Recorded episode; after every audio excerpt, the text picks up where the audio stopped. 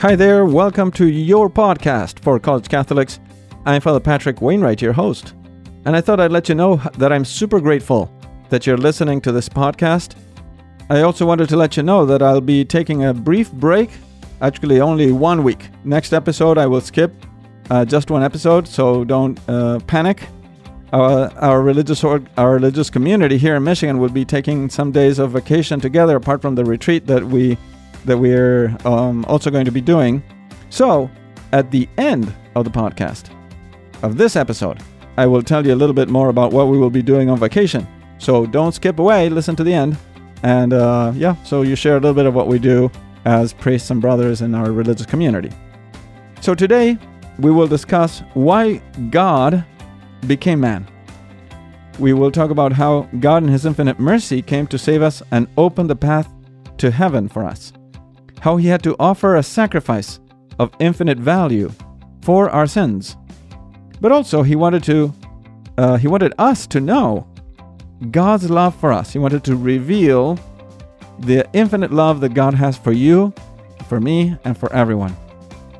He also wanted to become a role model of holiness so that we understand what holiness means, what's a plan, what's a goal when we talk about holiness, and also to make us partakers, sharers of the divine nature.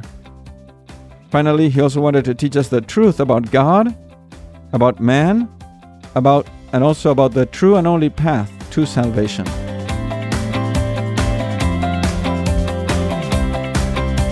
In the Nicene Creed, Nicene because it was um, written after the Council of Nicaea uh, in the fourth century, when we're speaking about God the Son, when the Nicene Creed speaks about God the Son, which we say every uh, Sunday, we declare that for us men and for our salvation, He came down from heaven. And by the Holy Spirit, He was incarnate of the Virgin Mary and became man. So now we're going to uh, get a little bit theological in this, but I think it is one of those things where that's why I gear th- this podcast is geared toward college college students, right? So a little bit of theology and philosophy is necessary. This is not just a catechism class. Uh, we're trying to go a little deeper mm, into these truths of faith. And here we need to know why it is important for why was it necessary, in a sense, for uh, the the Word of God to become man. Um, Adam and Eve had offended God through original sin, and of course, to that we add all our personal sins. However, even if we had even if we had not sinned and it had only been that original sin, because it was committed against God, that sin had an infinite gravity. When the sin is infinitely grave, there's nothing we can do to repair that sin. Mm-hmm. And this sin had separated us, men, completely from the God it caused an irreparable rift between God and man. Irreparable in the sense of it's irreparable for us. That is, you know, we, we, we cannot do anything to repair that rift. Because of this, all men, after Adam and Eve, justly deserved hell. Unless God did something about it, we would be all permanently condemned to the eternal separation from God. Because of the gravity of man's sin, there is no action that we could have done to repair that offense. Because the only one who can do an action that is infinite is God Himself. Man's actions are always of a finite, limited value. So even if you add all humanity, it is always going to be limited, finite. So the only one who could offer an infinite act of any infinite value is God Himself. Now, on the other hand, because the one who sinned against God, the one who sinned against God was a man, in order to fulfill God's justice, it was necessary that a human being be the one who offer any reparation, any atoning action or sacrifice to the honor of God. Right? If you have a relationship, I don't know, a boyfriend, girlfriend, and the guy offends the girl in some way. Well, you know, if he wants to get back together and in good terms, he, he cannot send his cousin and say, hey, can you buy something for my girlfriend and tell her that you bought it? And no, it has to be the same boyfriend, the same boyfriend who does something to repair the offense. Well, in this case, it would have to be a human being who does something to repair the offense against God. But at the same time, any action of that of any human beings of all human beings together would still not be enough. It is always limited. So it's kind of a catch 22. No pure human being could ever save us from the eternal condemnation because the sin to atone was infinite. But it wouldn't be according to God's justice that He Himself, God, would simply pardon the sins of all men. Because of this, the Catholic Church teaches us that God, in His infinite goodness and in His infinite mercy, devised a solution that only God could have imagined. That the second person of the Holy Trinity, the Word of God, would take on a human nature, become man without abandoning his divine nature, and offer for all humanity a sacrifice for the sins of all humanity, of all history, of all the world. In that way, that offering of sacrifice would, on the one hand, be infinite because it would be God doing it, and on the other hand, it would be offered by a man because he took on a human nature. And therefore, it would have been done on behalf, in place of, all the human race that had sinned against God. So that is the first and most important reason why the Word became man to save us from our sins, to save us from eternal death. There's a second reason why God became man, and that, that is so that we would see a visible proof of His love for us. Many times, in fact, we doubt God's love for us, right? I would say emotionally, in a sense, existentially, that's one of the main reasons why people abandon their faith in God, right? We start to think that God doesn't really love us. Many times when things go, don't go well, when we seem to be overwhelmed with pain, with sufferings, with difficulties, we naturally start to think, why do you allow this to happen to me? Why do you not show yourself in my life? Why do you not love me?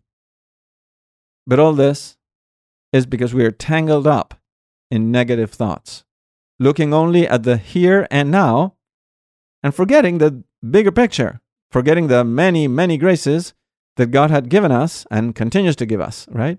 And above all, forgetting that God Himself became man for you, to save you, to be with you, to strengthen you, to share your same sufferings with you, and above all, to show you his love. Right? God is close to all those who are suffering. So I know that it is, uh, life is difficult at times. Life is indeed very hard. However, I encourage you never forget the infinite love that God has shown you and He continues to have for you. God loves you infinitely. And if you ever feel tempted to abandon God, to get angry at God, to despair of God, look at the crucifix. Look at Jesus hanging from the cross for you. And remember that. Remember that He did that for you, out of love for you. He did that because He loved you with an infinite, eternal love. As St. John says in his first letter, chapter 4, verse 9 in this, the love of God was made manifest among us. That God sent his only Son into the world so that we might live through him. And there's a third reason for which the Word became flesh, and that was to become a role model for us to attain holiness. Jesus becomes the parameter, the epitome of human holiness. Since Christ died on the cross, he opened the gates, the gates of heaven for us and won for us sanctifying grace. We're going to talk about that in a minute. With all these gifts, also comes great responsibility. And the responsibility that we have now is that we are called to be holy. We're called to holiness. We could say that all the saints have recognized that they were called to holiness. But then, what does that holiness look like? And that's where Jesus comes in, right? Jesus is the perfect model of holiness. We could say that every saint that has become, every human being that became a saint has imitated the life of Jesus in general, but in particular, they've imitated some aspect. They have they've highlighted some aspect of the life of Christ. This is why I, our Lord said in the gospel, "I am the way, the truth, and the life." The way, we say, because He is holy par excellence. He is the epitome of holiness. And by imitating His virtues, His attitudes, His prayer, His actions, we become holy ourselves. So, holiness, in a sense, as we maybe have heard, you may have heard many times, is to be the best version of yourself. But what is that version of myself? Well, that version will be to be more like Jesus Christ because he has become the norm of our holiness. So that's another reason why Jesus became became flesh, became man to be our role, his, our role model of holiness.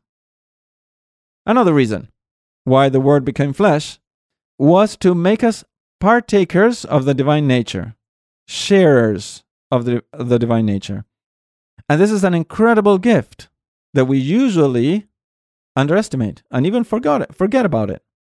By dying on the cross, Jesus won for us a most amazing treasure, a gift that is to become sharers in the nature of God. And that's a really a mystery. So as an example, we could say just as a child resembles his parents by birth, and therefore he resembles not only the human nature, but the way the human nature is, let's say, uh, made in them, he resembles that. He, the nose, the eyes, the ears, whatever. He resembles his parents, and he shares in their nature so too, through the grace of God, we start to resemble God. We share in the nature of God, just as a son or a daughter resembles their parents and share in their human nature. So, uh, the way through which the sanctifying grace is given to us is through the sacrament of baptism. And that shows us the great value, the great grace that we have when we receive the sacrament of baptism. This is why we say that through, the through baptism, we become children of God by adoption. While Jesus is the Son of God by nature, we become children of God by adoption because we were made sharers in the divine nature. And St. Peter speaks about that in his second letter, chapter 1, as I said before. Verse 4, he says, God has bestowed us the precious and very great promises, so that through them you may come to share in the divine nature, after escaping from the corruption that is in the world because of evil desire. Up to there, St. Peter. And St. Irenaeus of Lyon, who died around the year 202 AD, he said, he wrote about this mystery. For this is why the Word became man, and the Son of God became the Son of Man, so that man, by enter into communion with the Word, and thus receiving divine sonship, might become a son of God. So that again, another reason why Jesus became flesh to make us partakers of divine nature. And finally, the Son of God became man to bring the revelation of God to its fulfillment and perfection. In him and through him, God has said everything he wanted to say to us for our salvation. What the Old Testament began to foreshadow and hint at, all that was taught in the fullness, in its fullness and its perfection by Jesus Christ. in Christ, then, the revelation of God reaches its completion. We could say that in the Old Testament, it was advancing progressively, little by little, right? More and more, God revealed himself more and more until he got to the later prophets and the great prophets and kept uh, revealing himself. And then came Jesus Christ, and he brought that revelation of God to its maximum fullness and eventually to its completion. So we don't we don't need to expect any we should not expect any further revelation apart from that done by Jesus Christ. And this is quite why we say Jesus is truly the truth that leads to eternal life.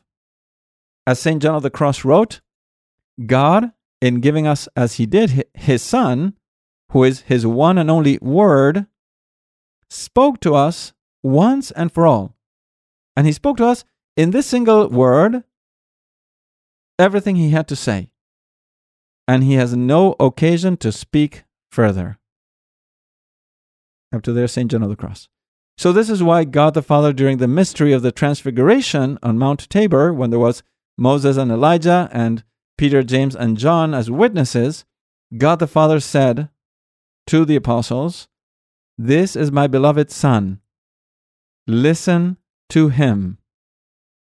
Right? Because he is the fullness of revelation. He is the truth, the completion of all the truth, and the most important truth that we need to know.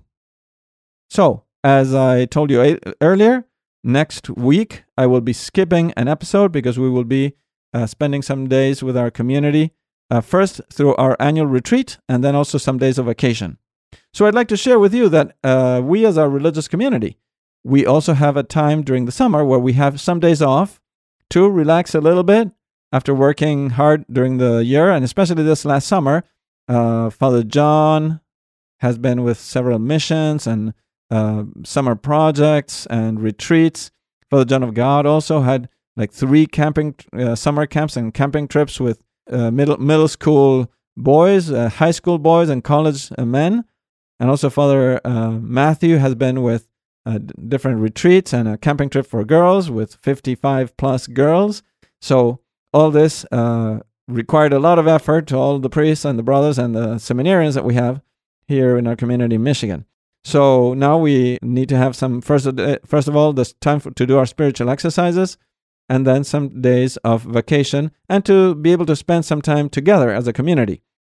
So in this case this year we will go to northern Michigan and spend some days there we normally try to take some uh, extra time to read a bit more, have a time, have time to pray without that constant constraint of having other other activities that are putting pressure and concern because of what's coming up and so forth.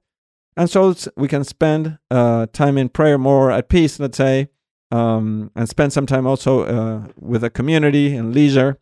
Maybe having a bonfire, maybe playing some guitar. I don't know if you're aware, but Father John of God, one of our priests here, the it's an expert guitarist. He studied that in in college. Uh, he studied music and his uh, composition and so forth. So his uh, and music direction. So he's really good. And Father Matthew as well plays the guitar and, and knows how to play piano. And they all sing quite well. So every now and then we have these uh, uh, sing-alongs that are pretty amazing. Uh, well, we also t- try to take time and do some other outdoor activities like uh, biking, hiking, also hiking in some natural trails in northern northern Michigan is pretty beautiful. And um, we might go canoeing in some river. Uh, there's a very nice river called Indian River, or in the crystal clear waters of Lake Michigan that is pretty amazing up north. Uh, you can see all th- through, and you can see the bottom of the lake. And we might also try to go to Mackinac Island and enjoy some awesome Michigan fudge, which is very famous in northern Michigan. So, anyway, thank you so much, all of you, for sharing your time with me. Remember to say a prayer for our community as we do our annual retreat and our time of vacation. And also remember to please share this episode with your friends to help more young people get to know Jesus Christ and his infinite love for us. If you would like to support this podcast, please do leave a review in Apple Podcasts and also share it with your friends. Or if you know any other way of promoting it and let other college students know about it, please do so uh, so that others may be encouraged to listen as well and benefit from hopefully the good things that they listen in this podcast. So we will see you uh, next time, and may God bless your day.